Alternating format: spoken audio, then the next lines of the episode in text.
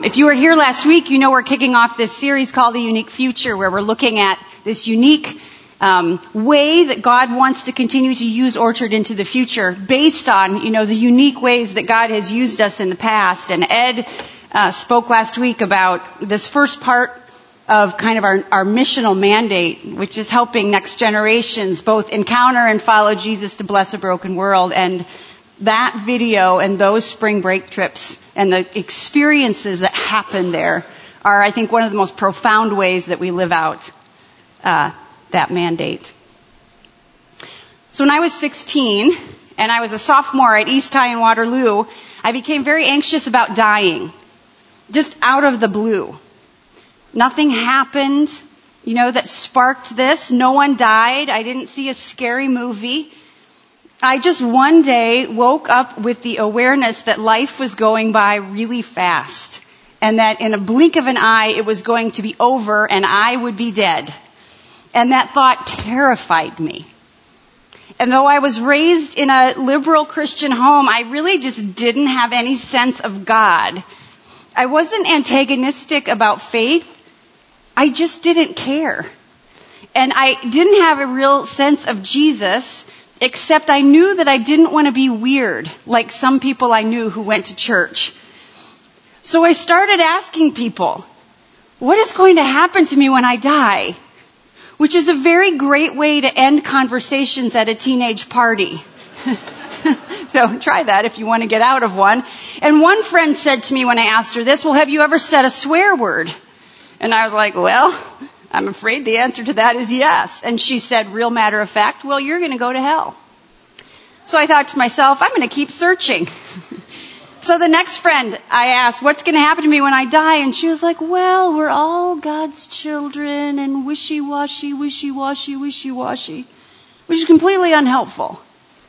My best friend at the time was a Jehovah's Witness. And she latched on to my question and was trying to wrangle me into her church. One friend, when I asked her, said nothing. But she wrote something on a little note card and she handed it to me one day in the hall between classes. And I remember stopping in the middle of all the chaos that is a high school hallway and opening that little tiny note and reading, For God so loved the world that he gave his only begotten son, that whoever believes in him will never die, but will have eternal life. Now, I really did not know what that meant, but there was a movement in my soul. And I knew all the way down to my toes that what I had just read on that little note card was not only the answer to my current question, but it somehow held the key to all the other questions I would ever ask in my whole life.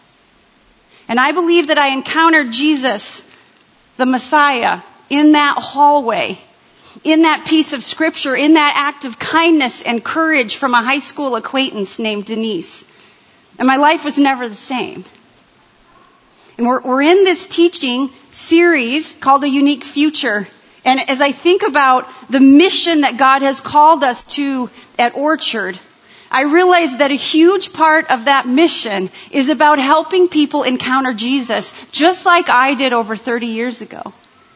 Now, you know, as you heard in the video last week that Jeff um, was talking in, for more than 50 years, Orchard has been helping people become fully devoted followers of Jesus. And this is, of course, we hope and pray the mission of all churches. But how God does that, how He has done it and how He wants to continue to do it through Orchard is unique. He uniquely calls us here at this church to work together to help next generations encounter and then follow Jesus in order to bless a broken world. This is not new for Orchard, but it is a bit more focused. It is a bit more clear. And it is our belief that God releases His power in amazing ways when His people get real clarity on how he uniquely wants to work through them. So like I said last week, Ed talked about this idea of helping next generations, and this morning we're going to explore this idea of helping people encounter Jesus. And all over the gospel stories, when you read the gospels, when you read about the life of Jesus, you see that people were constantly encountering him, having some kind of interaction with him. And some people chose to follow him, and some people didn't. And that's just the way that that works. And we believe that people need to have that initial opportunity to encounter Jesus so they can decide. They can make that a really important decision about whether or not they want to follow him or not. And so we as a church want to offer all kinds of opportunities to encounter Jesus in, in, in ways that are appropriate for all kinds of stages of readiness.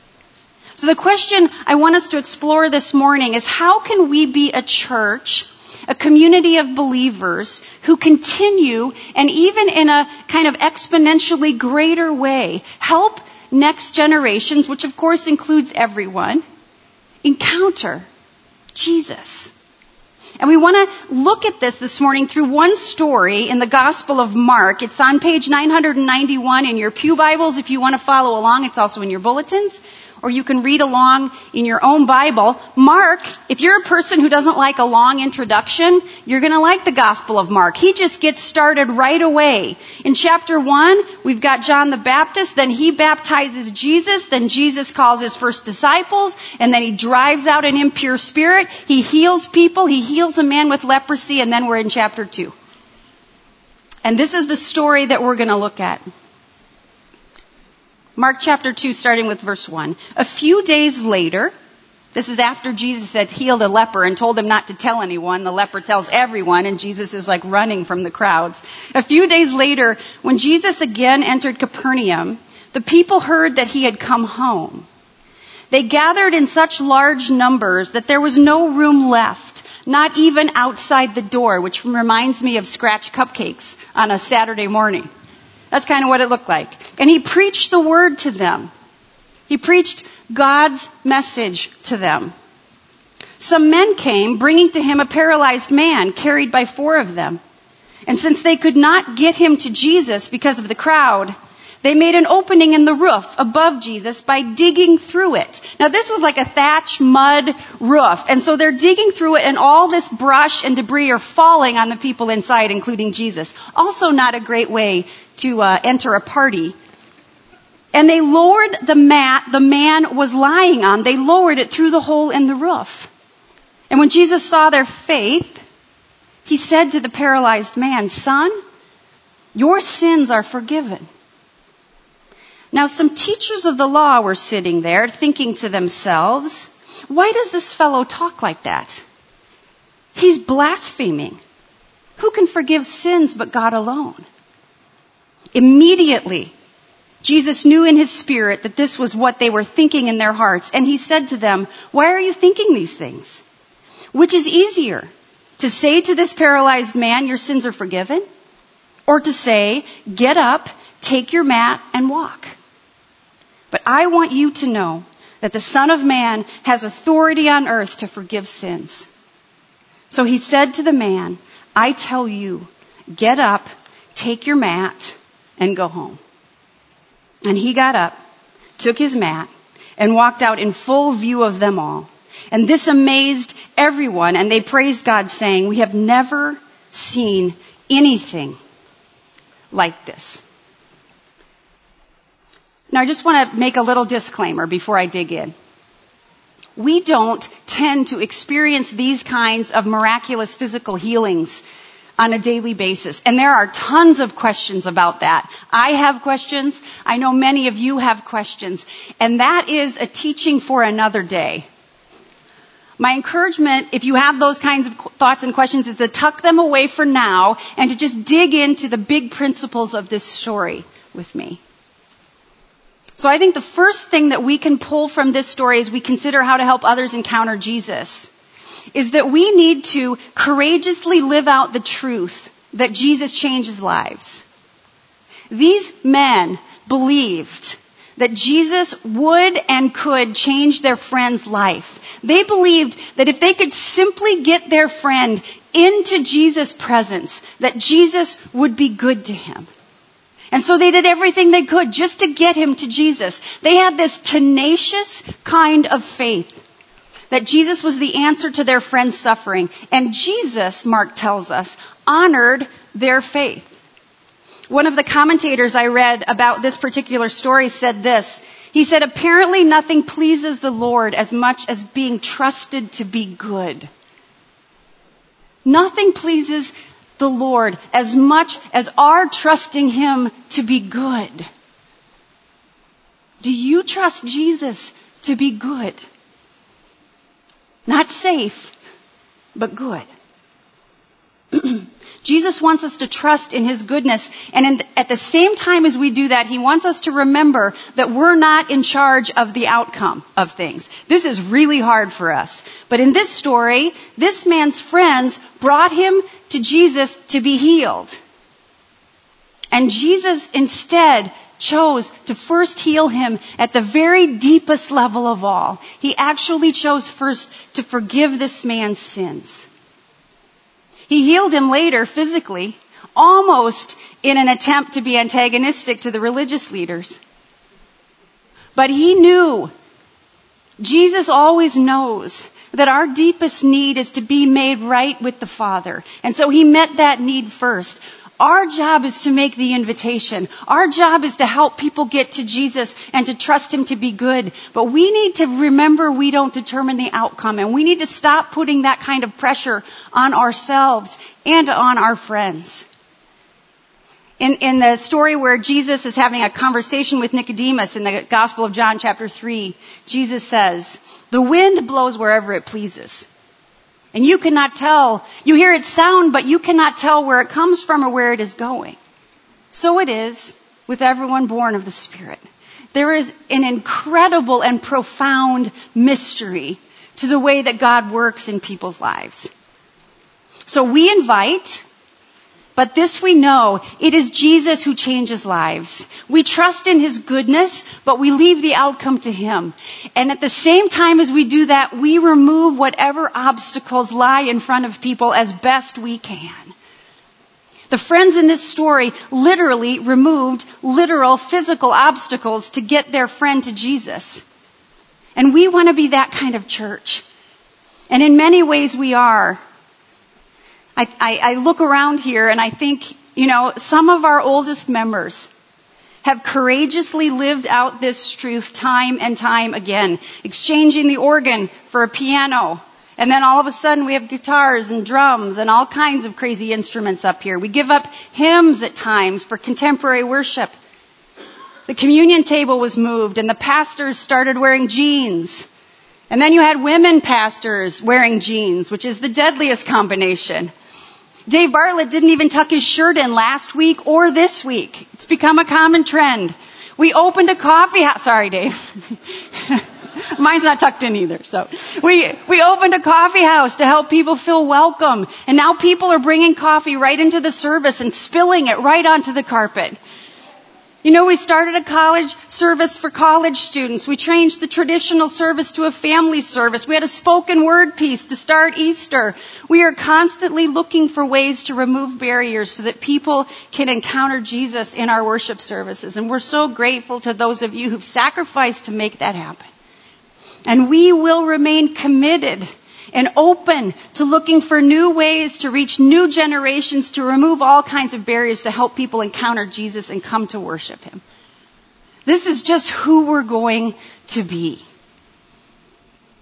So the second encouragement, after remembering that we need to courageously remember that Jesus changes lives, is that we need to courageously live out the truth that we are better together.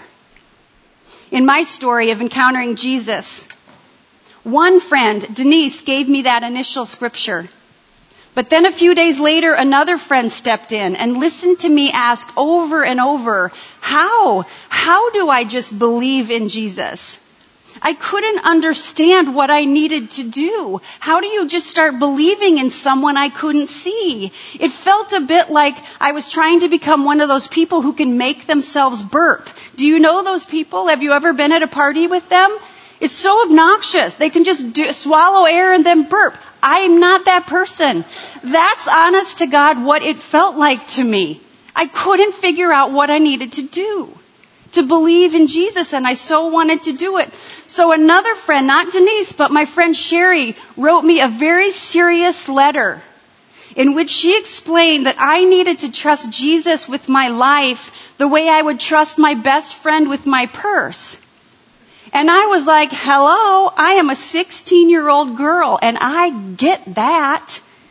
And so I did it. Just like Dave talks about, I trusted all I knew of Jesus with all I knew of myself.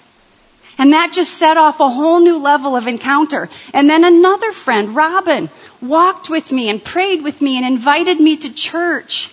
And she helped me have an even deeper encounter with Jesus.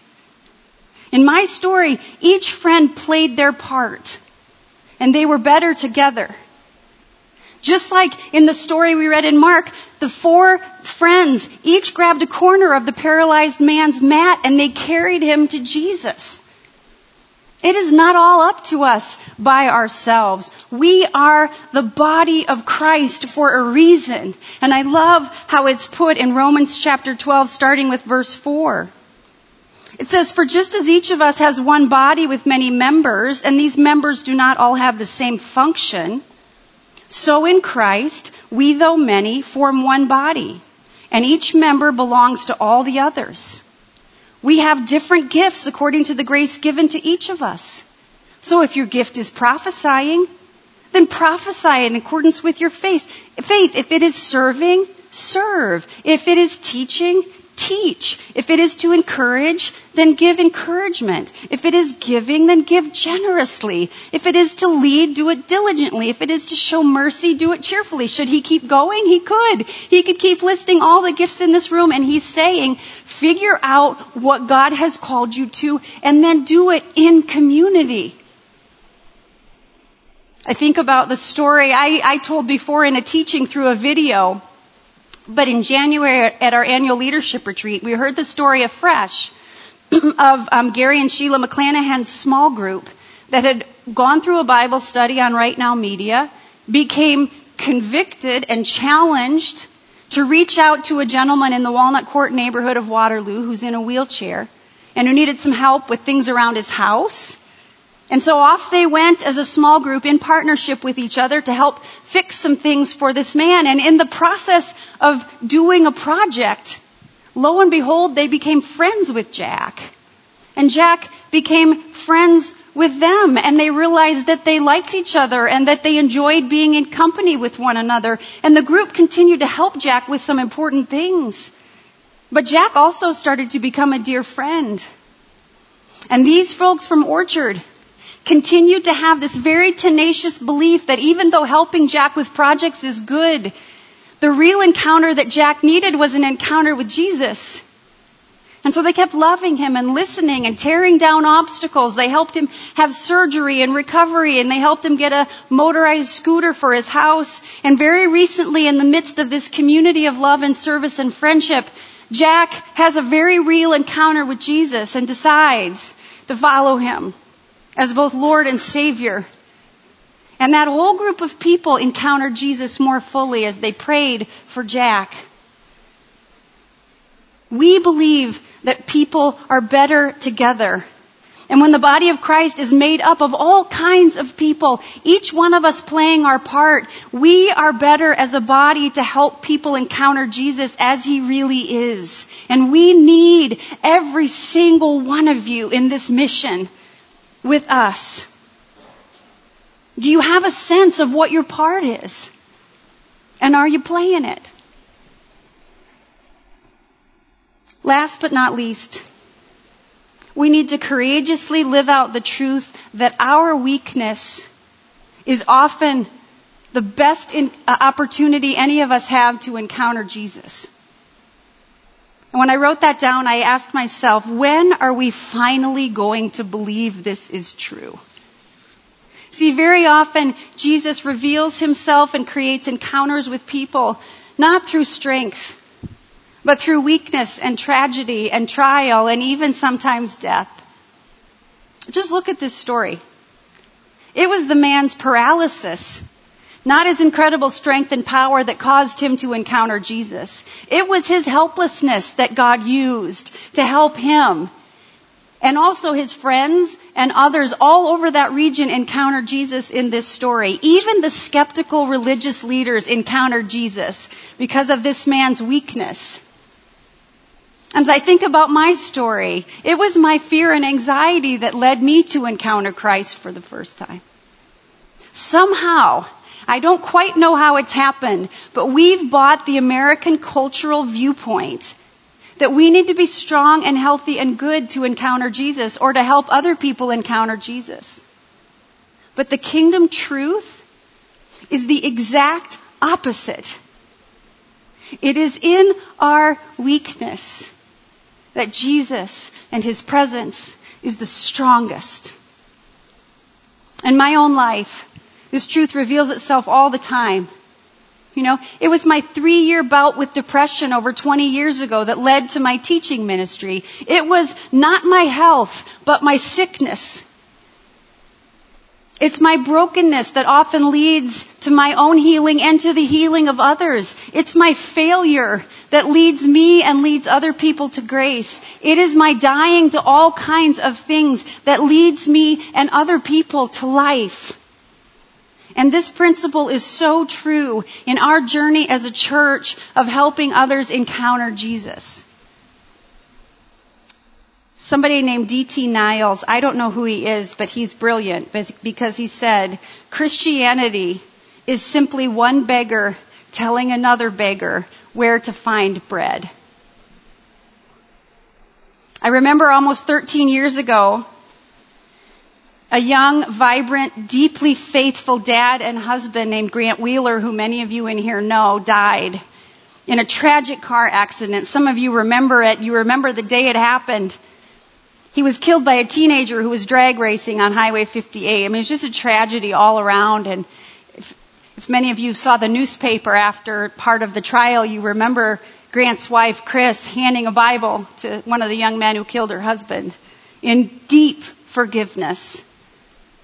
And of course, Chris and, and, and their boys were devastated by Grant's death, as were so many of Grant's closest friends, many of whom were runners and followers of Christ. And so those friends of Grant and lovers of his wife and kids worked through their grief enough to find a way to try to honor Grant's life and bring something remotely good out of his untimely death. So they did what they usually did with Grant. They ran.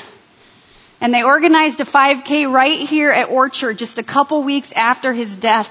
And hundreds of supporters and Grant's friends and family came from all over the Cedar Valley to show his wife and kids how much they loved them and how much Grant had meant to them. And the love and the grace and the mercy and even the goodness of God were so present that day in our community and in this church. And one woman came to that race on that day knowing nothing about Grant and really knowing nothing about Jesus or about our church, but she somehow encountered Christ on that day in the midst of the aftermath of that tragedy. She encountered Jesus in the midst of it all at a 5K. And she gave her life to Christ. And she's since joined Orchard and she's brought her husband and her kids to encounter Jesus here too. And the friends who started that 5K in such grief and sadness 13 years ago are still going strong. That first race raised money for Grant's family, but the next 12 years have raised money for scholarships and they've given away more than $50,000 to young Christian runners who are helping their teammates encounter Jesus through the way they live out their faith in high school, which is an incredibly profound place for people to encounter Jesus in our weakness, in our failures, in our suffering, in our sorrow, in our grief, even in our death, God is strong and encounters with Jesus happens. So Jesus changes lives. We're better together. And through our weakness, Jesus tends to show up. And Jesus said in, in John, again, the Gospel of John, chapter 17, he said, This is eternal life. This is what it means to live eternally. It means to know me and to know the one who sent me. But before we can know Him, we have to encounter Him once or twice or who knows, 30 times. And then each one of us who've chosen to follow Him, we need to continue to pursue our own encounters with Jesus through His Word and through His body and through our reaching out to those around us who are the least among us. And as we continue to seek Jesus' face and to let Him encounter us all the time in our own blindness and our own paralysis and our own sin, then we invite others to encounter Him too. And there is no greater adventure or fulfillment in life. And so I hope and pray all of you in your own way, in the unique way that God has designed you, will continue to partner together with all the rest of us to help next generations both encounter and follow Jesus to bless a broken world. Let's pray.